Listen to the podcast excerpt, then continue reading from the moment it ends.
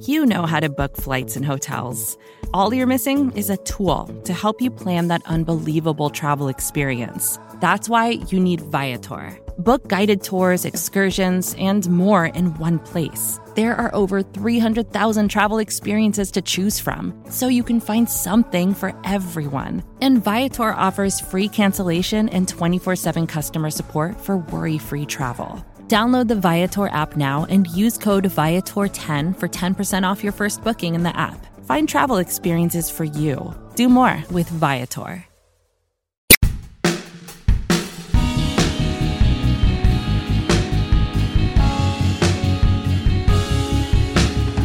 It's been a week since the Trump administration assassinated Qasem Soleimani, perhaps the most important general in modern Iran. Soleimani's assassination set off a round of Iranian retaliation and brought the United States and Iran to a kind of open war briefly, a continuation of the shadow war they've been fighting for quite some time. With the dust having settled and it looking a little bit like there had been some de escalation, we can now step back and assess what happened. Was what the Trump administration did a good idea? And what could the possible broader implications be for US policy in the region? Welcome to Worldly, part of the Vox Media Podcast Network, where we're going to talk about all of that. It's our first episode of the new year of 2020, and we are starting with, with a really big deal crisis. I'm here as always with Jenn Williams and Alex Ward. Hey. Hey, what a year this week has been. Uh, yeah, it's been it's been pretty long, I would say. Uh, we've all been working really long hours and are quite tired, uh, but I think that will make our episode more entertaining. Hopefully, I don't know, or tired and grumpy. That's how it works, right? I that's think so. That's when yeah. it's better. Okay. Yeah. Um, so, look, in the first half, we're going to do our normal worldly thing, but in the second half, we've got a really interesting interview that Alex did with Senator Tom Udall of New Mexico uh, Senator Udall was in this now infamous briefing about the administration's decision to attack Soleimani, which we'll talk about more later, but one that has pissed off even Republican senators. And so we'll get an inside perspective on that. But first, the Soleimani strike itself. Jenn, the past week, what has it been like? What what has happened, really? What has it been like is a loaded question. yeah, that's a hell of a question. Uh, well, since uh, the actual strike happened while I was driving back from Texas to DC, uh, it's been a bit of a whirlwind. So, so just to recap, at the end of December, there was a series of incidents that happened in Iraq. We had the killing of a U.S. contractor in Iraq, and then the attempted storming of the U.S. embassy in Baghdad by some members of an Iranian backed uh, militia force in Iraq. That basically seems to have been what triggered the Trump administration to go ahead and decide to take out Qasem Soleimani. Qasem Soleimani, for those who don't remember, is the head of the IRGC's Quds Force, so it's the Islamic Revolutionary Guard Corps. This is basically like um, a really powerful kind of paramilitary military force that does all sorts of special operations and intelligence. It's this very elite force. It's like a combination almost of the CIA and uh, the U.S. Special Forces. Yeah, but it also has this really interesting uh, role that's that's unique in Iran. Its job is basically to defend and protect the Islamic Revolution. So it's a very special place in Iranian kind of politics and society. Uh, incredibly powerful. They have their fingers in all parts of the Iranian economy. And Qasem Soleimani was the head of this Quds Force, which was like the elite special forces kind of branch. He was the guy who was one of the primary architects of Iran's entire kind of regional strategy of building up and developing and supporting all of these militias and proxy groups all around the region uh, to kind of further Iran's regional goals. So the Trump administration decided to to kill that guy, and they did. And that that to my mind, and to under any reasonable definition of an act of war, that that was it, right? Like that that was essentially the first shot in in a U.S. Iran war. It just turns out that Iran didn't want it to escalate at all the Iranian response, as far as I can tell, and, and Alex, you've talked to people in the government about these sorts of things. As far as I can tell, anyway, it was it was a few missiles directed at U.S. bases in Iraq. There was advance warning given to the U.S. through the Iraqi government as intermediaries, uh, and while it showed off Iran's military capabilities, the missile hits seemed very precise. It, it was not designed to kill any American troops and thus escalate the crisis further. I'm actually not too sure about that. Really? Um, yeah. The so I think the debate's open based on the precision of the missiles, the fact that they actually hit buildings, one could assume like it's it's hard to know whether or not Iran had intelligence about whether troops would be in there or not. It's not like they hit empty patches. I mean, this is Al Asad Air Base is a sprawling compound inside of Iraq, and so there were places they could hit where. Frankly, no one was going to be that early in the morning. The fact that they hit actual buildings and helicopters and tents with precision, I mean, quite good precision based on the satellite images we're seeing, it's not out of the realm of possibility to think that they were trying to kill someone. But then again, every Iranian statement afterwards was emphasizing de-escalation. We're not going to strike again. We don't want to do this. We, if the Americans hit us back, then we'll hit them back even harder. That's true. Right. Like their whole messaging around it wasn't we want to start a bigger war. It was this is our shot. If you fire again, we'll fight back. But that's it. Right, which was kind of mirroring the American one, right? Like the U.S. killed Soleimani, and Trump goes out and says this was to, this was meant to stop a war, and so Iran then, you know, shoots their 16 missiles now, according to the U.S. government, and hits a couple targets, and there were folks aligned with Iranian media, which is close to the Iranian government, saying yes, we killed people, and this is all well and good. Um, but then, of course, it looks like officially no U.S. and no Iraqi casualties. Uh, and that's what led some people in the Trump administration elsewhere to go, well, maybe they purposely tried to miss. And it's hard to know right now. There's no evidence one way or the other. But I'm not as I was in that camp earlier, and since I saw the satellite images and I've talked to some experts who study these kinds of things, it it changed my mind a bit because the precision of these missiles and the kinds of targets that they hit makes it seem like it's it, it's not impossible that they were trying to hit Americans. So I will say really quickly um, the fact that the Iranians did call the Iraqis and said, hey, we're planning to hit these targets does perhaps suggest that they really didn't want to kill people. But also, it's important to note these were not actually U.S. bases. These are Iraqi bases that house large numbers of U.S. forces. Right. So you, you know, Iran is a close ally and is very closely integrated within uh, parts of the Iraqi government. So it makes sense that they would call the Iraqis and say, "Hey, this is going to happen," because there are Iraqi soldiers and you know personnel at that base. There are also NATO uh, troops and and personnel at these facilities that are you know, not American. So there are a lot of people there. And, you know, when you do these kinds of strikes that are meant to be big symbolic strikes, but that are meant to be, you know, still limited um, and curtailed, that that is kind of standard operating procedure, right? To call the other side, or at least to call like an intermediary. So we saw, uh, you know, for example, when the U.S. struck uh, in Syria in the aftermath of the chemical weapons attack, um, you know, U.S. did some advance calling and let yeah, the Russians, I believe, know what was going on and basically like, hey, you guys tell the Syrians to get your people out of the way.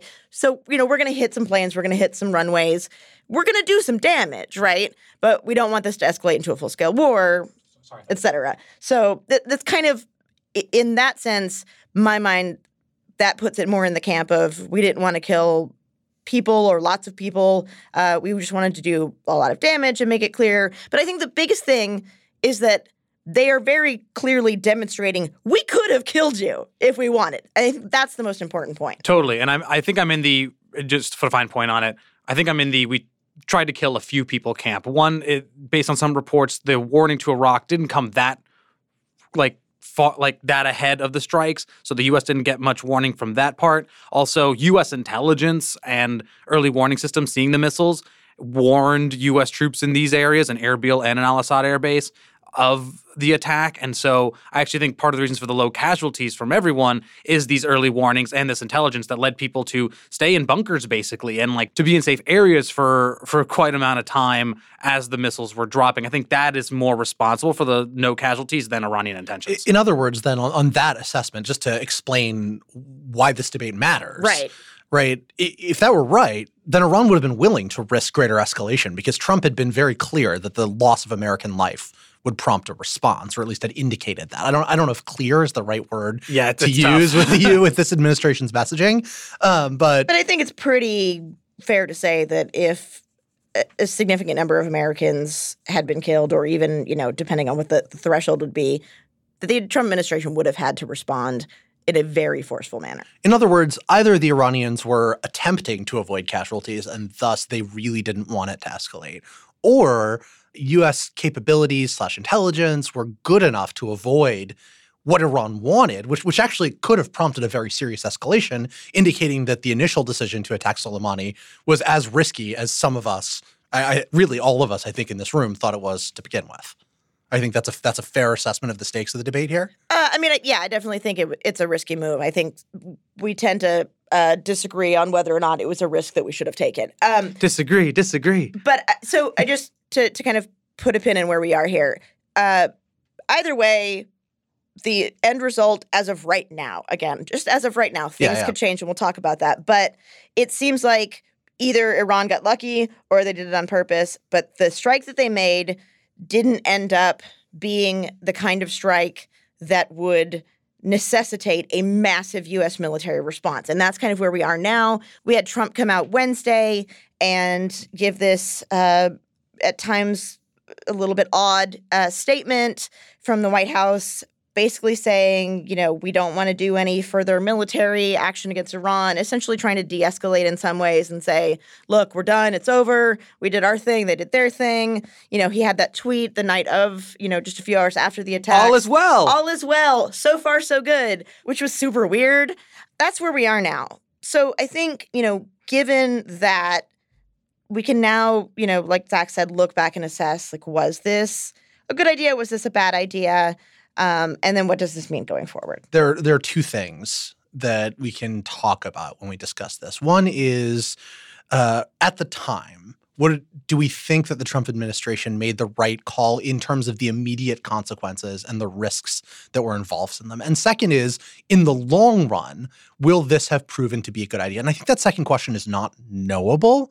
Um, I think the risks are actually even higher in the long run than they were in the short run. But I think in the immediate term, uh, this was incredibly reckless on the Trump administration's part. Like Qasem Soleimani is, as every Democratic presidential candidate has admitted at one point, a bad guy, though most of them have gotten raked over the coals from the left for saying this, but it's not wrong, right? He's the guy is is responsible for a, a truly astonishing amount of uh, murder in the region, and particularly uh, the war crimes in Syria that he helped mastermind Iran's policy of propping up Assad, uh, is is sort of a world historical crime. Yeah. That that being said, and also for the U.S., he literally was behind some of the most horrific casualties against U.S. forces during the Iraq War. Look, that, that being said, like American foreign policy is not and should not be let's go kill all the bad guys everywhere in the world, right? There are lots of them, and killing people is not the most effective way to deal with problems or even the problems created by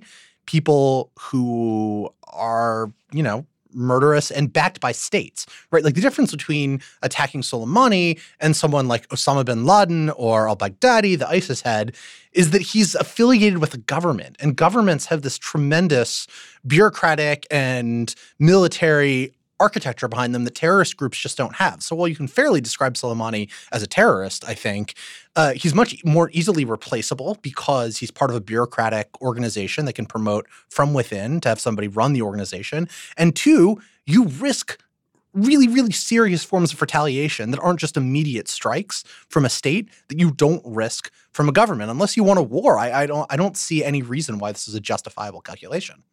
Jenn, I'm going to assume you disagree with that. I mean, there there are parts of that I certainly agree with. I think your analysis in terms of like the the difference between striking Baghdadi and you know in terms of the risk and striking Soleimani are absolutely spot on.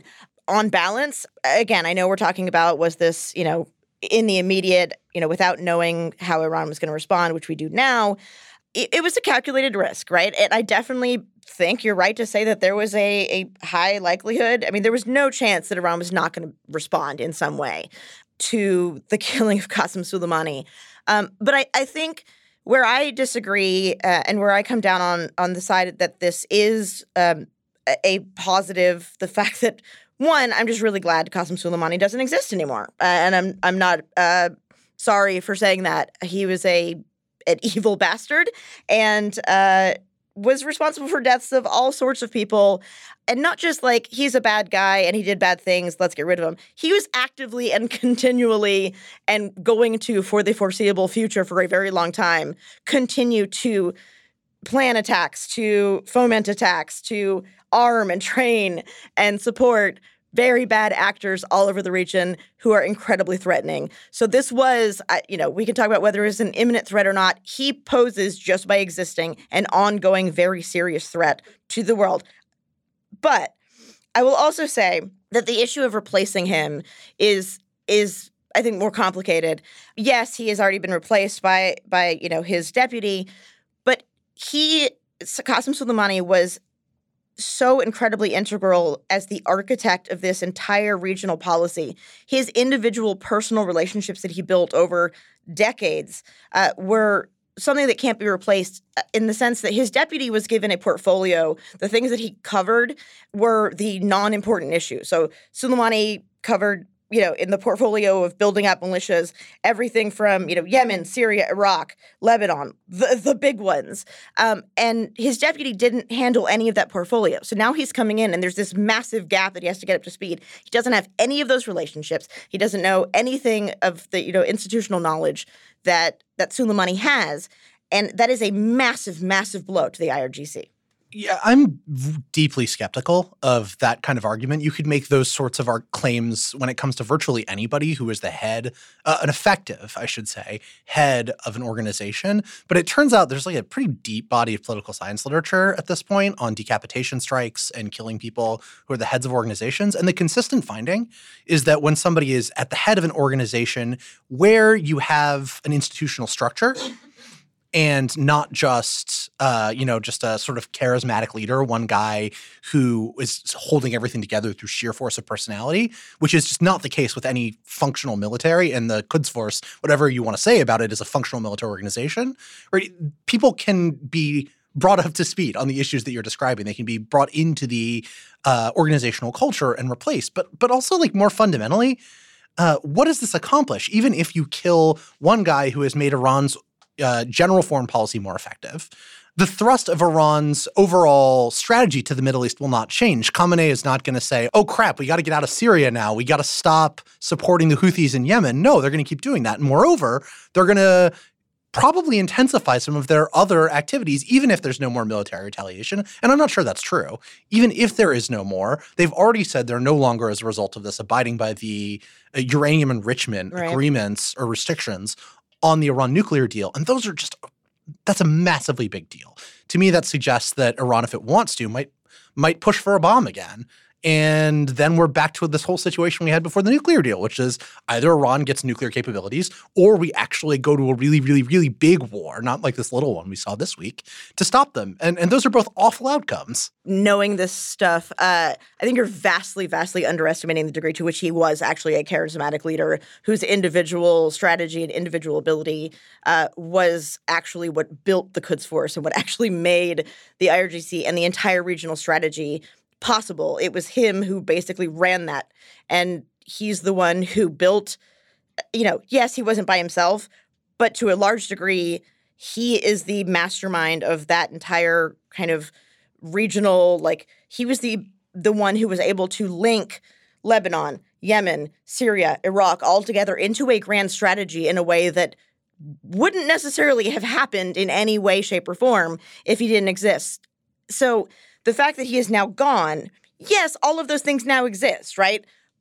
But there's a whole future of like decades and going forward that he will now not be to link additional things because the Middle East is not going to stay the way it is just today, right? There are going to be additional conflicts, there are going to be additional issues that come out that he could have exploited that they now will not have that strategic a genius, I would say. I, I, he's a terrible guy, but he was really good at what he did. And I think you're just vastly, vastly underestimating how incredibly central he was to that. Uh, before we we end the segment, I'd be remiss not to talk about the the fallout in Washington, in addition to the fallout uh, in Tehran and the Middle East, because there's now a really big debate on the Hill about whether or not to rein in Trump's military powers, right? Because one of the the argument that the Trump administration made on on the legal front domestically here is that there was an imminent threat from Soleimani, as Jenn suggested earlier. But imminent threat usually means like something's about to happen, not just this guy is plotting in general, and that you need to kill him to stop it.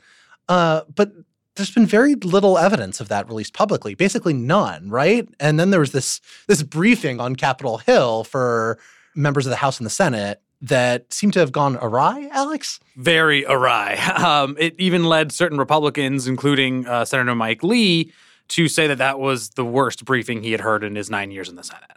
Um, so, a little bit of inside detail, and we have a piece on the site that I wrote that was inside uh, some of these meetings, and we'll link to it in the show notes. I talk about it with Senator Tom Udall in the next segment.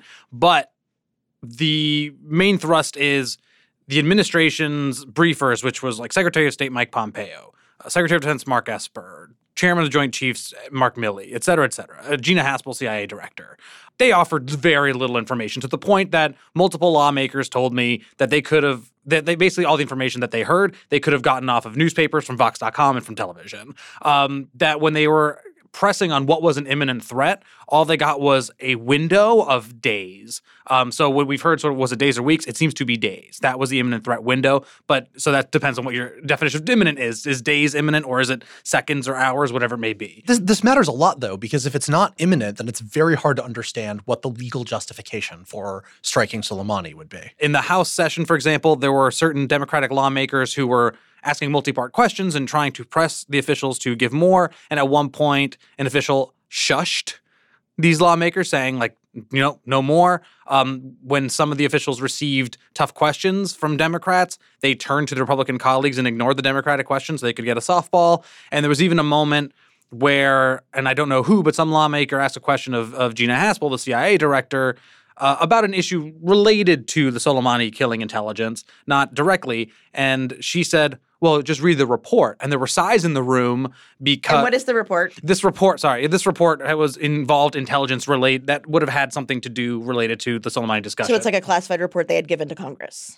Correct. Okay, cool. And so Haspel said, read the report, and there were sighs in the room. They were being like, just brief us now. You're here. Brief us. And she said, well, it's a lengthy report.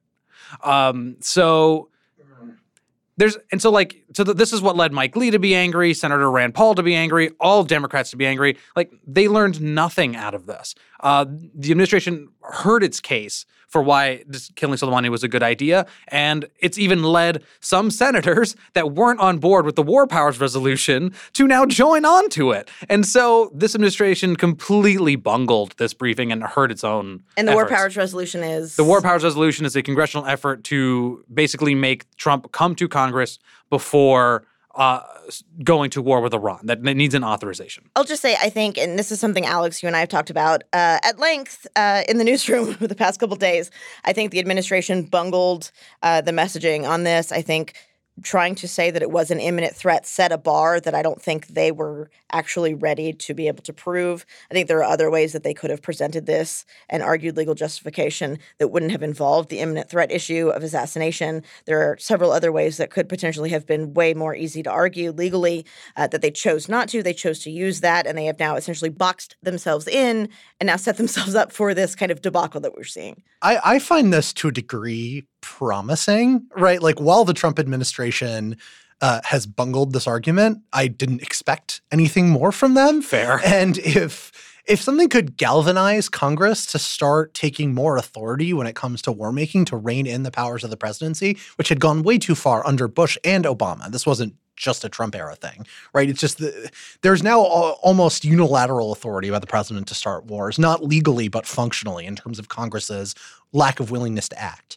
when it comes to trying to take hard votes when it comes to war. So if the Trump administration had to like from my read of what's going on, not that I have any more inside information, but it really seems like they're lying about the stuff. If they lied about the nature of the threat, or at least d- deliberately misled Congress in a lot of ways in the public, and now they're going to suffer some consequences because even Republicans are angry about it, great. So I'm glad they screwed up. Is that the killing of Soleimani does have good consequences.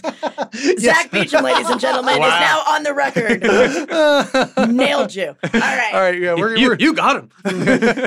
yes, yes, okay, Jenn. If that's how you wanted to interpret that, we're gonna take a quick break, and when we come back, uh, Alex is gonna talk in depth about these legal issues and the overall arguments surrounding Soleimani's death with Senator Udall. Hey, Worldly listeners, Alex Ward here, and I am with Senator Tom Udall. Senator, thanks for joining Worldly. Thank you, Alex. Great to be with you today. It's our pleasure. So, I want to start off uh, with the intelligence briefing that the administration gave to members of Congress on Wednesday. You were pretty critical of what you heard, and I want to read uh, for our, for our listeners what you said on the Senate floor after you received the briefing along with your colleagues. And you said the president has not supplied convincing evidence that his strike stopped an imminent attack on U.S. forces. And later you said the strike risked more American deaths and greater instability than if the president had taken a different course. In short, I doubt that killing Soleimani was legal, and I'm even more confident that it was a mistake.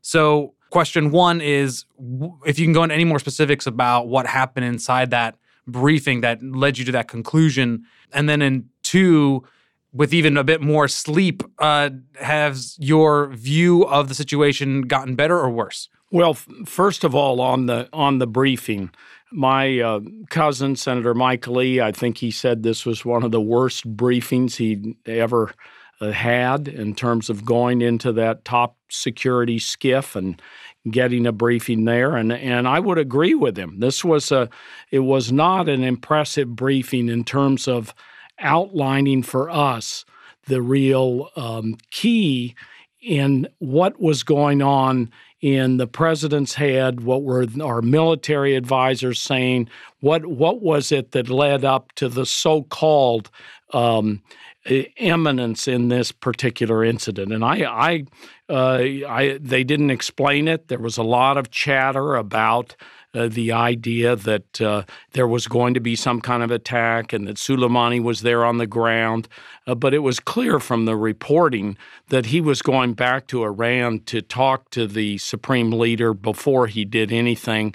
So I, I I felt they really failed on the the imminence of this attack. And if you don't have an imminent attack, you ought to be going uh, to Congress to ask us to go to war. So I I think uh, they're on very, very shaky ground, and and uh, that's after thinking about it, sleeping on it, and and uh, being disturbed that in a way I, I uh, I know the president is trying to portray this that this is all peace now, uh, but I don't think he's backed off in any way. And you remember the first statement he made, he drew a red line on nuclear weapons. So uh, I think we're still in a very, very dangerous, dangerous uh, situation. President Trump's escalation pushed us to the brink of a disastrous and illegal war with Iran and he really created this crisis. So we're going to get into the, that last part in a, in a second, but I do want to pin down a little more on this intelligence briefing because I had my own reporting and some from my colleagues.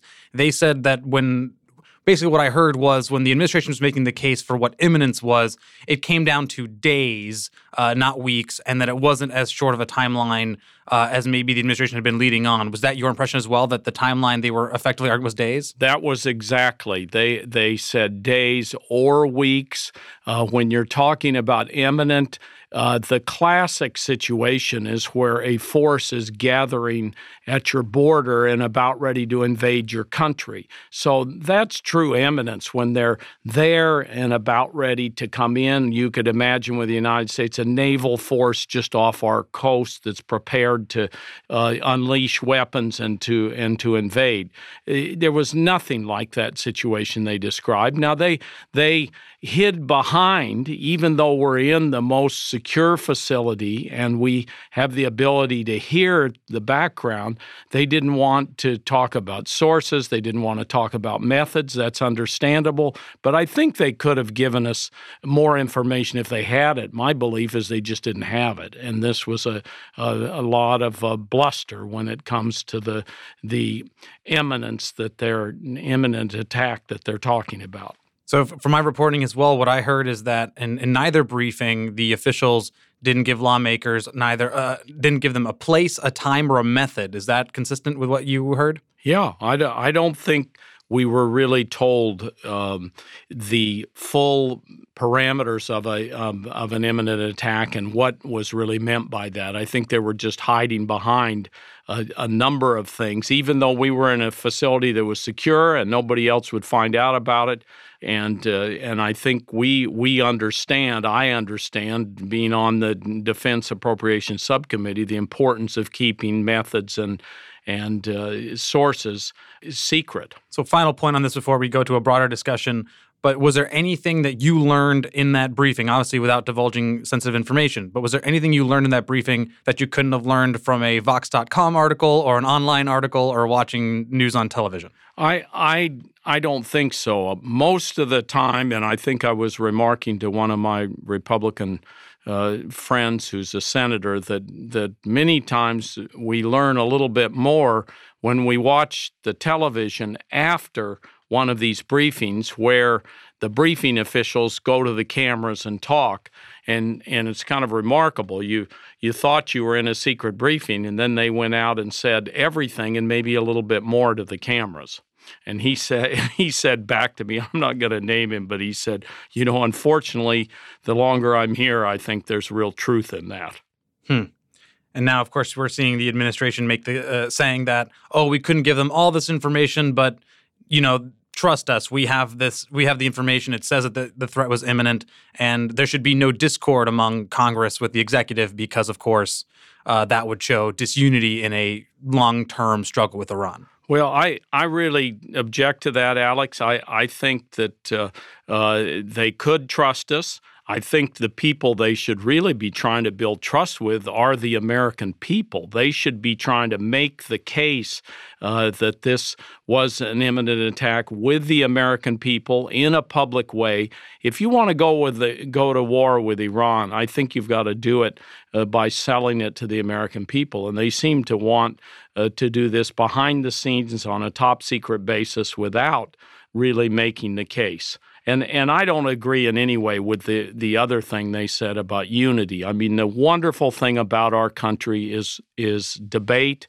Uh, I'm a patriotic American. I believe very much in our armed forces. I believe they do uh, wonderful things around the world, not only in, in uh, the military arena, but they're always uh, forced into these nation building situations where you hear uh, good stories about the kinds of things our troops do. And let's not forget, it's the policymakers that make the choices to put them there. Uh, so I really respect them. And, and I've talked to many of them back in my home state and across the world when I travel. Um, and they take their job seriously. But we need to, when we make decisions, respect the fact that young men and women are out there, could lose their lives, have lost their lives.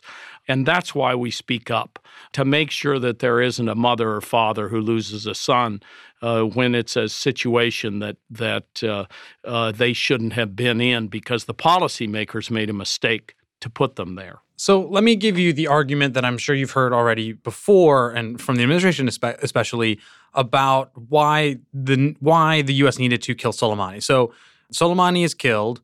There's worry about a, a large scale war busting out. Right. Well, all all out war is on the way, and then we see Iran counterattack a couple days later, and it's not as aggressive as people ex- uh, expect it to be. And the signal that everyone gets from it is that Iran is trying to save face with the strike and trying to de-escalate. And then we see the uh, Trump administration take that message, and now for the moment, it looks like we're not headed to a massive confrontation. And so the question for you, sir, is was maybe killing Soleimani the right call in that situation? Because some would say that that de-escalated the crisis that we were headed toward? I I I don't uh, uh, think so. There's no there's no doubt that that he was listed on the uh, terrorist list and that he was a, a, bad actor. But you know, taking out bad actors around the world can have many unintended consequences. Killing Saddam Hussein didn't make us safer,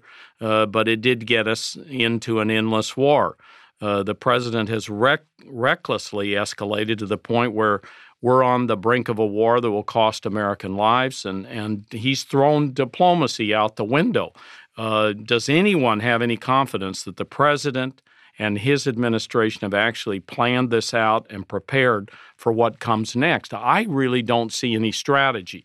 But one of the other points to make on on General Soleimani, and he's much more than a general. He's probably the second most powerful figure in Iran, or was. Um, he, general Soleimani had worked with uh, militias and groups in, in, in what many would call the Shia Crescent over there in um, in in Syria, in Lebanon, and in Iran, uh, and and in Iraq, and in that area, um, I think he had an awful lot of control about what went on. Now, by taking him out and being such a major figure, I think one of the discussions we're hearing is about the instability that now will be in place. You're, you're going to have militia leaders who are just going to take things into their own hands. Uh, we're still in a very, very scary situation. And that's why I've been fighting since 2018 and 2019 to get a vote on on this uh, unconstitutional war with Iran act, which is bipartisan.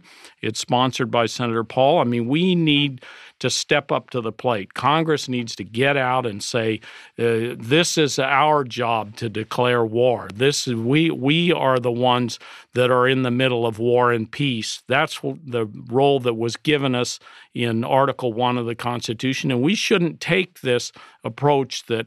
The president is saying, I can do whatever I want under Article 2. That is the most expansive reading of the executive we've seen in a long time. So, the argument against that, that some people would say, is well, Iran did kill an American, right? They killed an American contractor. And so the U.S. did have a reason to respond and go after someone who may have had a hand in killing the contractor, which your legislation would not prohibit that, right? Because this would be in self defense and in response. Whereas yours would say if the president wanted to start a war with Iran, he would have to come to Congress for authorization. The the, the killing of Soleimani is a little separate from that. Is that correct, or am I misunderstanding it? Yeah, no, I think you're understanding that. That what we're talking about here is is when it comes to starting a war the president needs to come to the Congress, just like uh, President Obama did when he got into Syria and realized he was on shaky constitutional ground. He kicked it to the Congress, and there wasn't really any, any appetite in Congress to say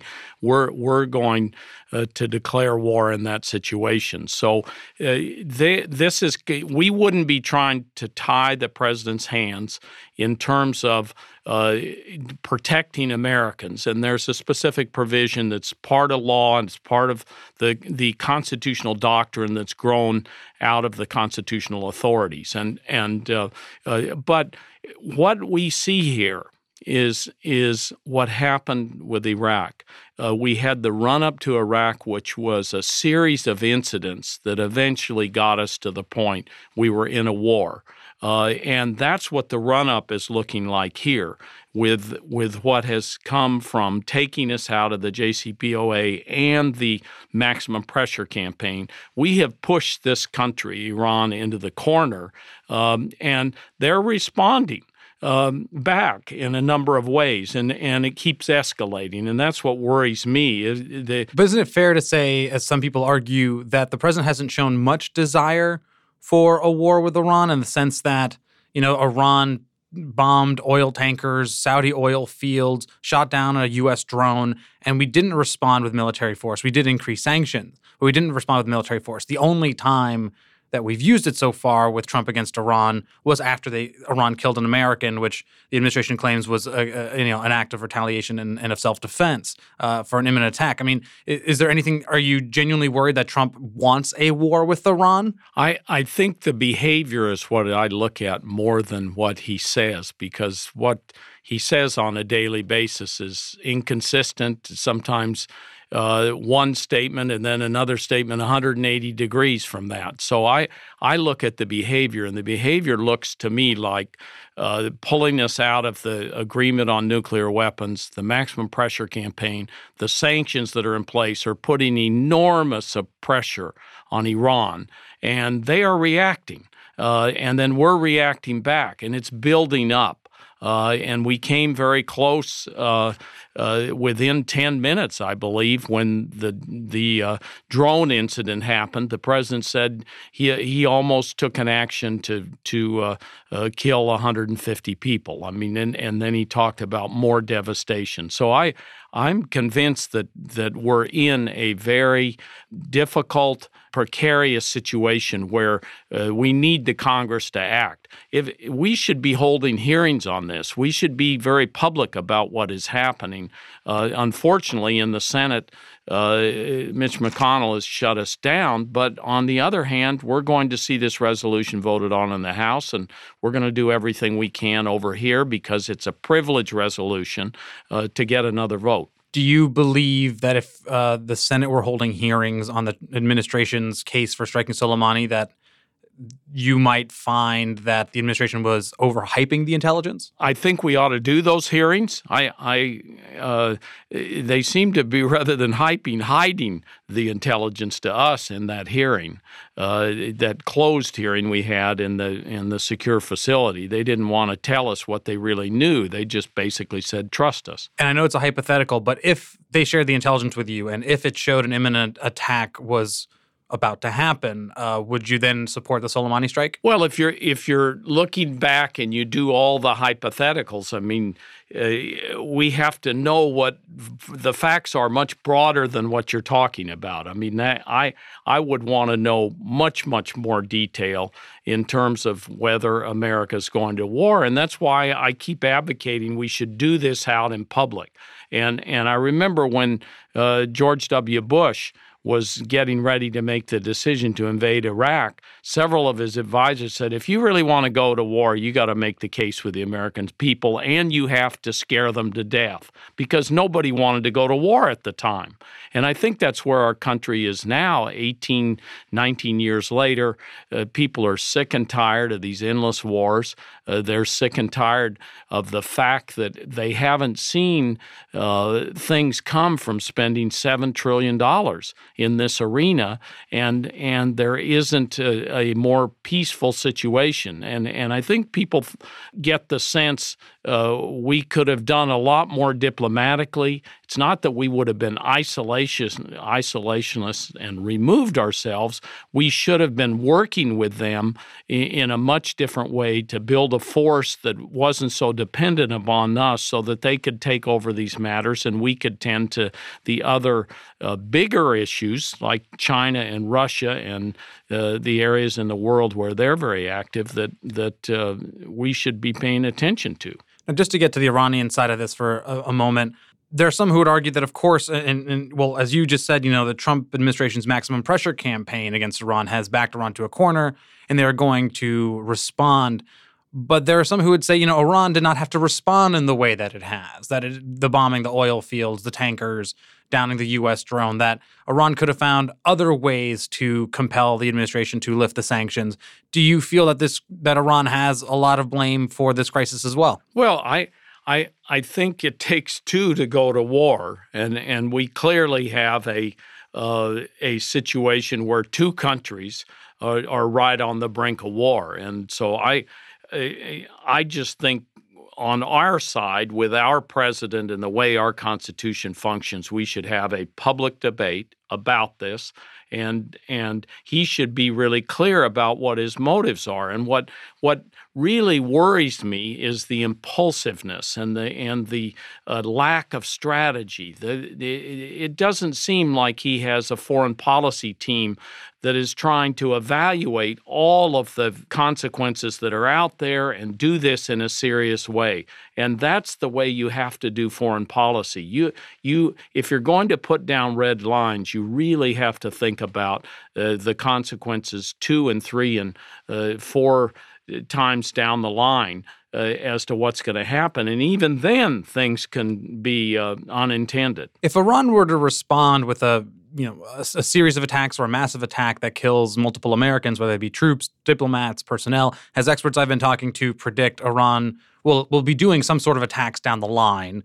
Um, it's unclear how big, but let's say they do. Is the president justified in seeking a war authorization from you all, and do you think you would support it at that point? I I would want to know the full circumstances. The thing that that uh, uh worries me the most is is I think uh, they're not going to come to us. They're just going to uh, go into this and say it's it's it's a war and we have a right to do it, and they've taken an action that we have to respond to.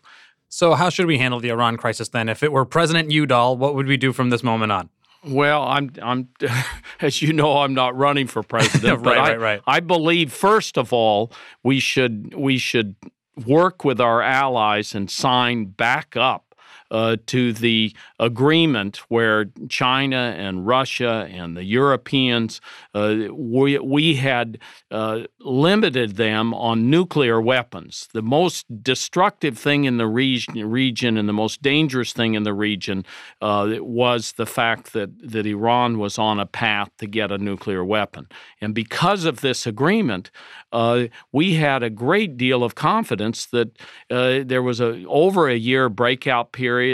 Uh, that those kinds of things uh, were not going to happen. And then we had inspectors on the ground. Now, the inspectors are still there. I don't know how much they're uh, being allowed to do, but they're still there on the ground. That gives me a little bit of comfort. But that's the first thing I would do. And then, secondly, uh, you be willing to negotiate uh, without inciting and stirring it up uh, every time there's there's some kind of incident, uh, and that's what the escalation that I'm worried about. I don't. I I I think if you showed that you were trustworthy and you were at the table and you weren't unreliable and you were trying to bring uh, the allies in, I think they trust our allies, the Iranians, a lot more than they trust us because they've until very recently they've been in the agreement. They knew there was no violation of the agreement, but that's the path that I think is the prudent path. We is to join up to the agreement, try to improve upon the agreement. Let's not forget, President Trump told us he was going to get us a better deal. We do not have a better deal now.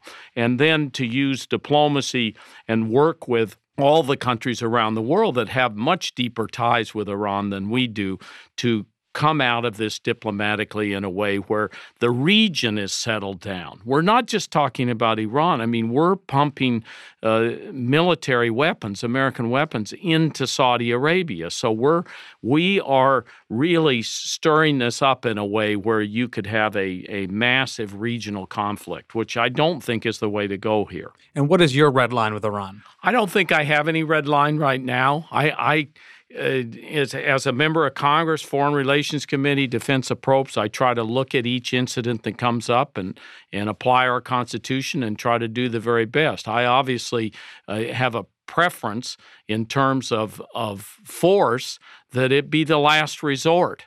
And I think most administrations that settle in with a good foreign policy team, that's where they want to be. And and it doesn't seem to me that that we're there with this administration. So we need a lot of oversight. We need to stay on top of them, uh, and we need them to be honest with us in these secret briefings and and briefings uh, to the American people about what is really going on. And is there any chance that your war authorization bill will pass in your time, or are you worried that it's going to be stuck uh, for or indefinitely? Well, the the good thing is to know is that we had 51 uh, senators who supported uh, our our war resolution. Uh, and that and we had the House put it in the National Defense Authorization Act. Uh, so we're very close between the House and the Senate. It, it, belonged in the Defense Authorization Act because 51 votes. It was relevant to the bill. It was germane to the bill, except for the the uh, shenanigans that that uh, the majority leader played on us. That belonged in the bill because of the vote. Uh, now the president can veto it, and, and as I've said, he has a very expansive view of, of his powers under the Second Amendment. Well, Senator Udall, thanks so much for joining Worldly. We really appreciate having you, and we'll hope to talk to you again. Thank you. It's been great being with you, and happy to, to come on again. We appreciate it. You bet. Take care.